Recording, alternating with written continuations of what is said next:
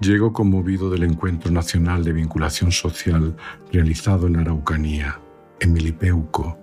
frente al volcán Yaima. A veces la poesía no requiere de versos, se expresa a través de los ojos, de las miradas de asombro, del abrazo de Carmen, la campesina mapuche, a la abogada santiaguina Ana Luz en el relato del descendiente de colonos alemanes, cuando sus bisabuelos fueron buscando tierras donde acampar,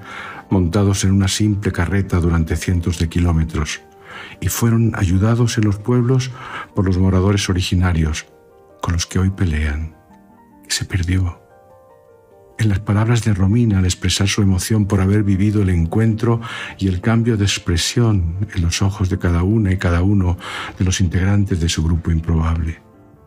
en el testimonio de la joven araucana Valesca, contándole a empresarios, emprendedores y a una senadora su vida en el campo, el abandono de sus estudios, las ovejas que la siguen como mascotas y a las que nunca podría imaginar como comida de humanos. Poesía en el reconocimiento de que nuestra esencia está al encuentro y sé que ocurre cuando nos damos la oportunidad de mirarnos a los ojos con respeto. De esa experiencia vengo de esos ojos brillantes.